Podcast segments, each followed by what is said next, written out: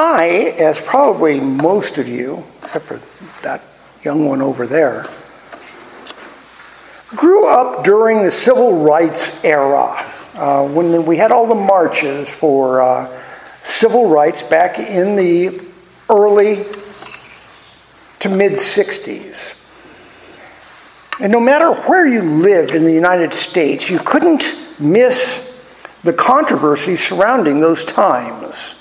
Uh, people like George Wallace, uh, Bull Connor, Rosa Parks, Martin Luther King, they were all household names.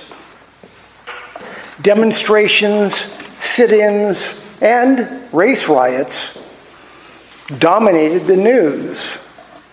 We're now 60 years removed from those days, and by most metrics, the racial divide in this country has been bridged. But in other ways, it seems that no progress has been made in getting the different races to just get along. Can't we all just get along, as it was famously said? The movement currently going on in this country uh, called DEI, diversity, equity, and inclusion, may sound good to some, but basically, it's just racism in a new language. Basically, to put it in its simplest form, it's a boycott aimed at crippling Western civilization. And they're using the areas of gender, race, and ethnicity to do so, and often those are all directed in the hatred of the nation of Israel. Now, as for the divide between the races, some of the same people who marched with Martin Luther King, many of whom use the title Reverend before their name, I will have you know, I do not use the title Reverend before my name, okay? Just pointing that out, just in case uh, you didn't notice that. These people continue to stir up animus between blacks and whites 60 years later after they marched. A movement that asked us to consider the contents of a person's character rather than the color of their skin now say, hey, check that. It's the color of our skin that's most important. People who 60 years ago rightfully railed against the discrimination of separate but equal are now demanding separate housing and classes in universities, completely negating what had come before. What is it with these neo segregationists who reside completely on the left the left progressive side of the political spectrum. It's easy to say follow the money, but it's more than just money to those race hustlers, those charlatans who are holding the very people they claim to be concerned about hostage to their ideology. And if you think I'm being disrespectful to those self called men of the cloth by calling them race hustlers and charlatans, well, they they better than most should know that God made just one race. God only made one race. It's called the human race. The notion of different human races, by the way, you know how recent that is? It is really recent. The first scholarly publication on race was in 1684, and that's AD and not BC. Immanuel Kant followed on in 1775 with On the Different Human Races, though even he thought all the human races developed from common, quote, human root genius, genus. He believed, though he called them races, that all men came from the same common root. Even the slavers who plied their trade of human bondage uh, upon the native Africans did not see them as a different, inferior race, but instead, rightly, as less developed educationally and technologically. They enslaved these people not because they thought they were inferior, but because they were available. The word slave, after all, does not come from African slavery. It comes from the word Slav, of the Slavic people who were enslaved by Muslim conquerors in the millions and thus added a new word to the English language. We've seen before in our series in Acts that race was not a concern to any of the peoples. When God sent Philip to meet his, the carriage of the court official to Candace, queen of Ethiopia, he is referred to not as black, though he was black as black could be, uh, but instead of using the color of skin, it described him as being a eunuch. Indeed, the color of skin is not used in the Bible blatantly, but instead, when it's referred to at all, it's cryptically. Uh, in Jeremiah 13 23, Jeremiah says, in response to something, he says, Can the Ethiopian change his skin? The leopard its spots? Now, notice what he did and he did not say. He didn't com- comment on the race, he commented on a, a physical difference. Can he change his skin? You know, in the story of Miriam, sister of Moses, she looked down upon Moses' wife, and it says that Moses' wife was a Cushite. Cushite is Ethiopia, it's Nubia. All these terms are used at various times in the Bible. Ethiopia, Nubia, Cush were all the same place. And Moses took a Cushite woman. And Miriam said something disparaging uh, about her to Aaron. And God gave her leprosy which turns your skin ashen white. And it's as though God was saying, and though it, this is not scripture, but it's as though God was saying, You are looking down on the black person. We can make you really white here. And He did. He made her white as snow, white as leprosy. No one in ancient times considered peoples as different races. Nobody considered people of a different color or people of a different tribe or a different area to be inferior to anybody else except the Athenians, and that's what we're going to look at today. Last week we covered the beginning of Paul's discourse to those at the Areopagus. Um, we covered Acts 17 23 through 25, and I'll read that just to bring you up to speed. So, Paul, standing in the midst of the Areopagus, and the Areopagus was a large hill covered in stone that the local council met on top of to adjudicate matters in early Greek history of legal and philosophical matters. But now, the Areopagus the men still met, it was really just about philosophical matters. They were no longer the judges of the country meeting up there. Instead, they talked about religious and philosophical ideas that were coming into Greece. So, Paul, standing in the midst of the Areopagus, said, Men of Athens, I perceive that in every way you are very religious. For as I passed along and observed the objects of your worship, I found also an altar with the inscription, To the unknown God. What therefore you worship is unknown, this I proclaim to you. The God who made the world and everything in it, being Lord of heaven and earth, does not live in temples made by man, nor is he served by human hands, as though he needed anything, since he himself gives to all mankind life and breath and everything. Today we go on with um, something like the next four verses. But I'll probably read the next five and we'll see how far I got into those. Continuing on, Paul says, And he made from one man every nation of mankind to live on all the face of the earth, having determined allotted periods and the boundaries of their dwelling place, that they should seek God and perhaps feel their way toward Him and find Him.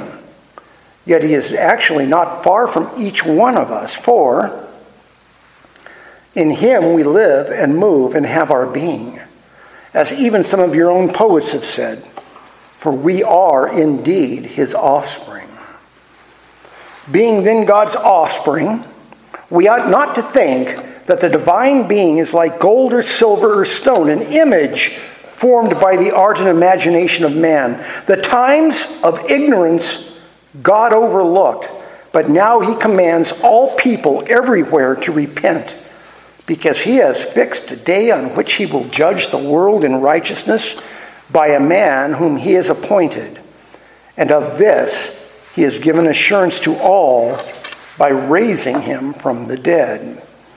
So, verse 26 says, And he made from one man every nation of mankind to live on all the face of the earth, having determined allotted periods and the boundaries of their dwelling place.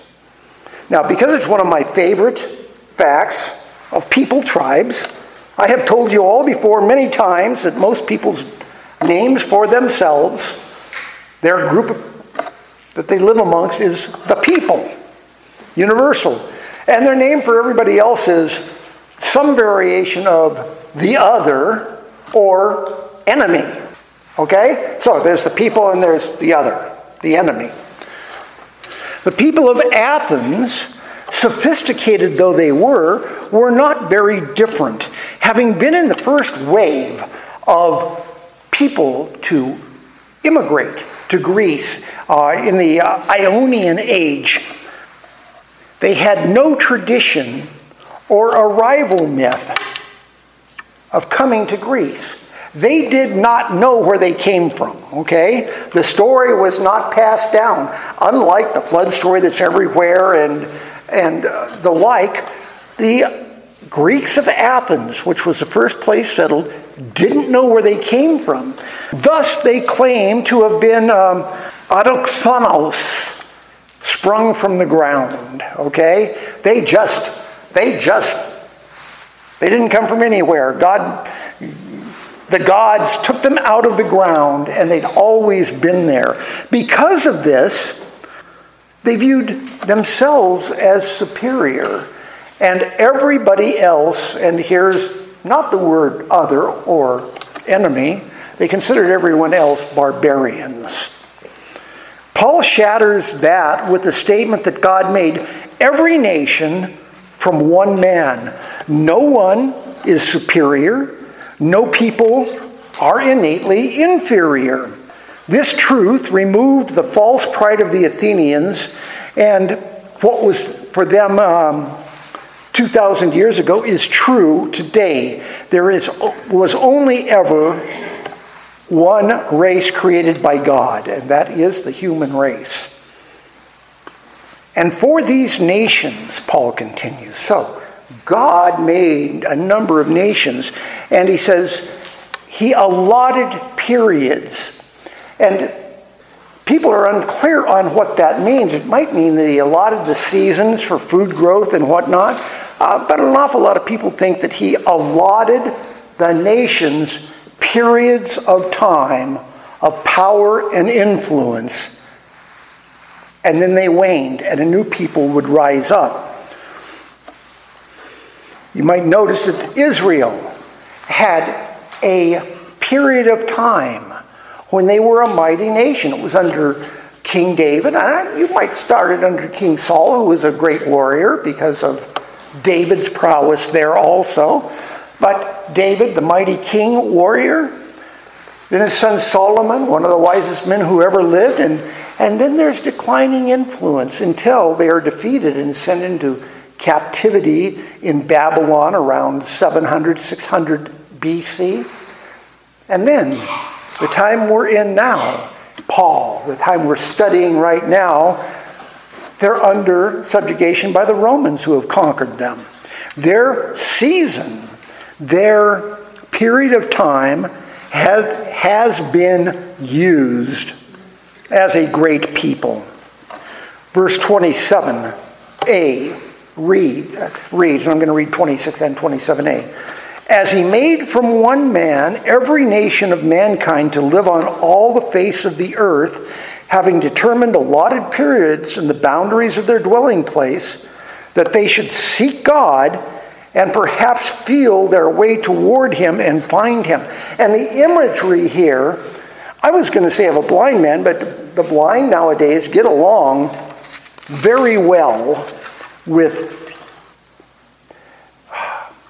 the technology that uh, enables them to read books, the canes to get around, or guide dogs. And so instead, think of a dark room at night, okay? A really dark room, and you don't want to turn on, I mean, you don't want to turn on the light, and you have absolutely nowhere you are. And I know what this is about because we have a couch leading, you know, leading to the bathroom at night, you know, and I will put my hand out and grab the couch and and walk along like this and guide myself. So the Athenians are in that dark room, okay? They, ha- they have the knowledge of God because all people have the knowledge of a God. But they are in a dark room and they do not know God. They have an altar to the unknown God and they worship a bunch of other gods, but they have no guide to get to the ultimate God. You know, two years ago, I um, found myself groping my way through the darkness. I was staying in a cabin on a Longhorn cattle ranch, middle of nowhere, nobody around, no electricity. Got up in the middle of the night, and because I'm staying in an unfinished, well, it was a finished cabin, but not connected to the bathroom or anything like that, I step out on the deck. Now, I hadn't gotten around to putting up a handrail on the deck yet, but it was only four feet, five feet high, so no big deal. But I, I, I step out. The only electricity is 12 volt lighting, but that was a hassle to get on. So I, I left the cabin with no lights. And I step out and I notice it was extraordinarily dark. I don't remember ever seeing a night as dark as that night was. And I thought to myself, I can't see anything. That's the last thing I remember of that night.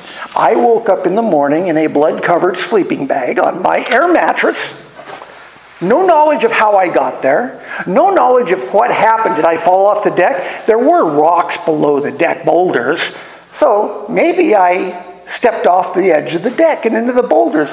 Maybe I caught my foot on the rough decking because, trust me on this, it was rough decking and tripped and fell in. There was a steel hammock frame, you know, the whole hammock. Did I fall into that? I woke up in the morning with broken ribs, no feeling in my right foot, and absolutely no idea of what had happened. Well, this is where the Athenians are in our story today. They are in a dark room.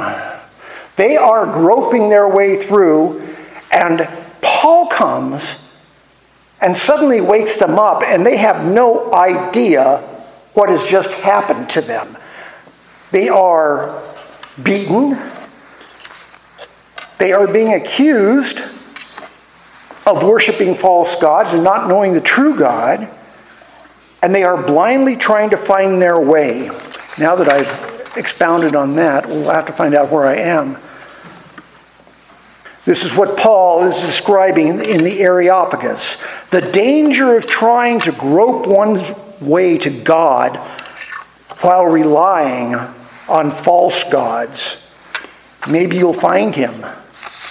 Maybe you'll find yourself falling to destruction. Verse 27b through 28 says, And he made from one man every nation of mankind to live on all the face of the earth, having determined allotted periods and the boundaries of their dwelling place, that they should seek God and perhaps feel their way toward Him and find Him. Yet He is actually not far from each one of us, for in Him we live and move and have our being. As even some of your own poets have said, for we are indeed His offspring. Now, have I ever mentioned that the Apostle Paul was really, really smart? Okay? He was really smart a rabbi trained in the law and the religion of the Jews, makes him a, a lawyer and a theologian, but he was also well read because here he is quoting not scripture, he's quoting pagan poets. Right here, okay? Those two lines. In him we live and move, move and have our being, and for we are indeed his offspring is from two pagan poets. The first, in him we live and move and have our being, was written by Epimenides the Cretan. Aren't you glad you weren't born in Crete, so you're not called a Cretan? But just that's neither here nor there. And he was writing on the relationship of men to the supreme being. And the, uh, the verses go as such. They fashion, listen to these words from Epimenides the Cretan. They fashioned a tomb, tomb for thee, O holy and high one. The Cretans, always liars, and that's what they, that was a saying about Cretans. Cretans are always liars. And this is a Cretan saying this about Cretans. Anyway, he says, They fashioned a tomb for thee, O holy and high one. The Cretans, always liars, evil beasts, idle bellies. But thou art not dead.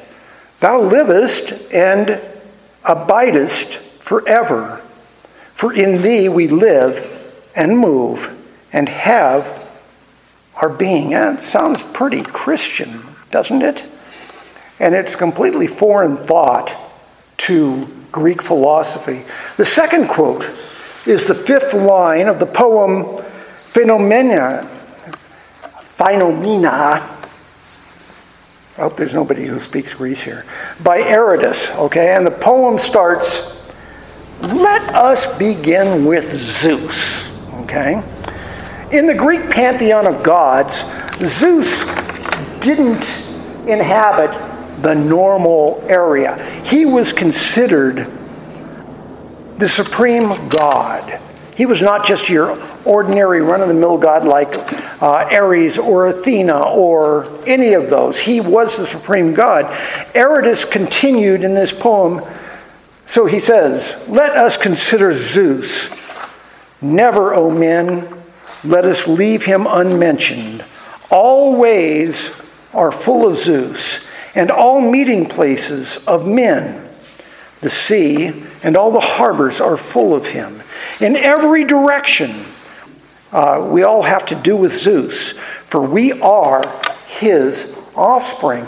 And look at what Paul is doing here. He's taking this, this pagan depiction of their supreme god Zeus and replacing him with the creator God in this. So he's saying to them, just quoting the line that he did, Zeus isn't the one. The Almighty Creator God is who needs to be worshiped. Verse 29 says, Being then God's offspring, we ought not to think that the divine being is like gold or silver or stone, an image formed by the art and imagination of man.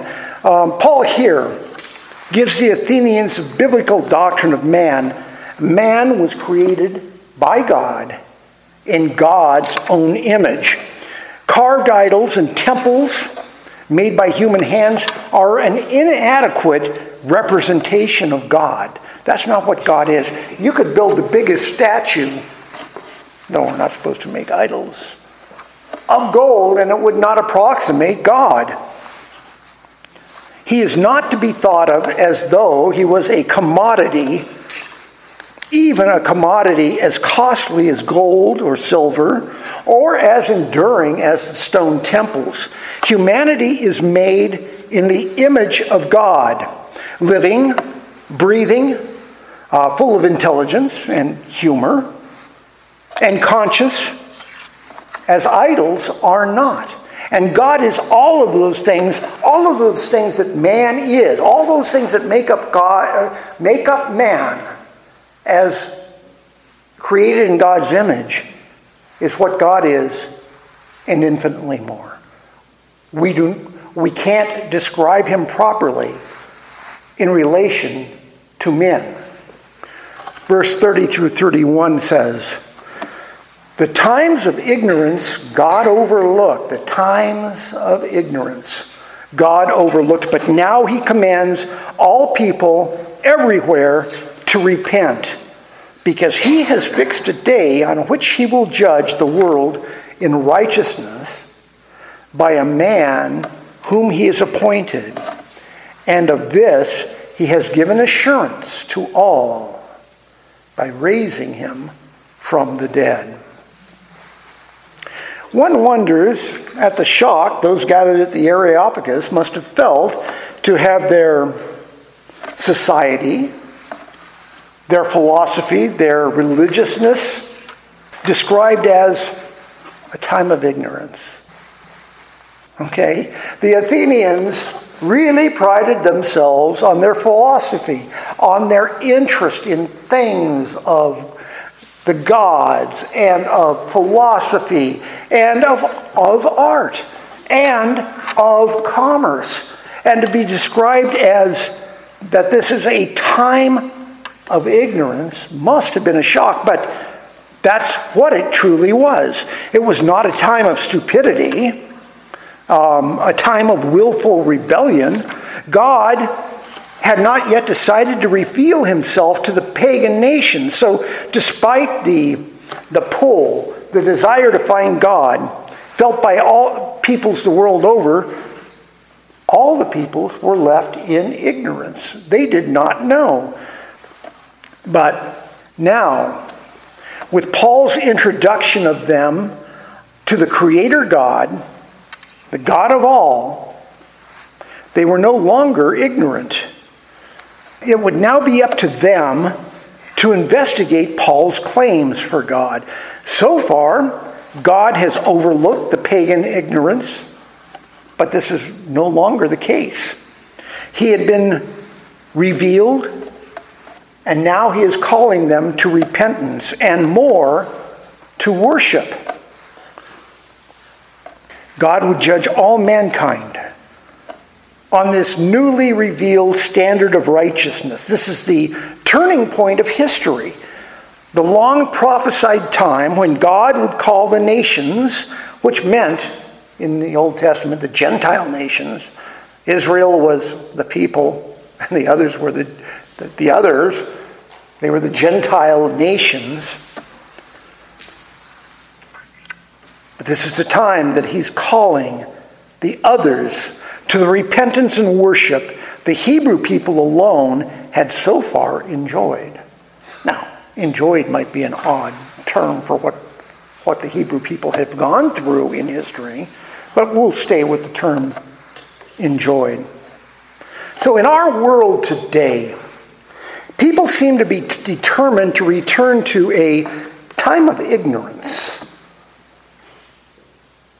I think I, last week I was talking about the death of expertise. That nobody seems to know anything anymore. This is really a time of ignorance.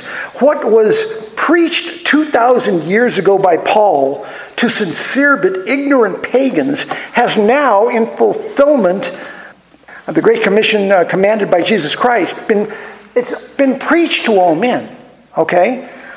It was brand new to Europe when Paul spoke to the Athenians, but now, for all intents and purposes, everybody has heard of Jesus Christ, the world over. If there is a pocket or two, there's a pocket or two, but for all reality, virtually all men are without excuse now for turning away from God. Yet, people have chosen willful blindness over the transcendent truth of God. But knowledge of God, of who God is, who Jesus is, is not the only area, the only arena that neo pagans are returning to ignorance in. They are embracing also uh, pseudosciences, climate science. Climate science isn't a science. In medicine, they have embraced the witch doctory of COVID 19 vaccinations and are advocating today. California is talking about reintroducing mask mandates, and which have been shown scientifically to have no value. And in the area of race relations, to use their own term of race here, the neo pagans are advocating a return to segregation. Tribes of people, and I use now tribes of people, and I use that as a direct rejection of the concept of race. Tribes of people have always self segregated. Birds of a feather, you know, all that. The United States is the only country established on the idea of immigration and assimilation. That's not been done. It is an idea that has largely worked, at least until recently. Hundreds of millions of people have come from every part of the world to participate together in the idea of America because America is an idea. That is what animates it. It's expressed in the Latin phrase, e pluribus unum, which pluribus unum, which means from many, one. You're all coming together, you're becoming one. And it's not, as Al Gore said back 25 years ago, uh, that it means from one, many. Sorry, it was said. It's from many, one. Progressives have also flipped that phrase on its head to from one many. But the mingling of peoples of the world was not original to the founding fathers of this nation. It was voiced by God throughout the Old and New Testaments. God's plan for all mankind was that they should live together in peace. And it came together in the uh, fulfillment that came in the person of Jesus Christ and its practical implica- um, implementation in the establishment of his church.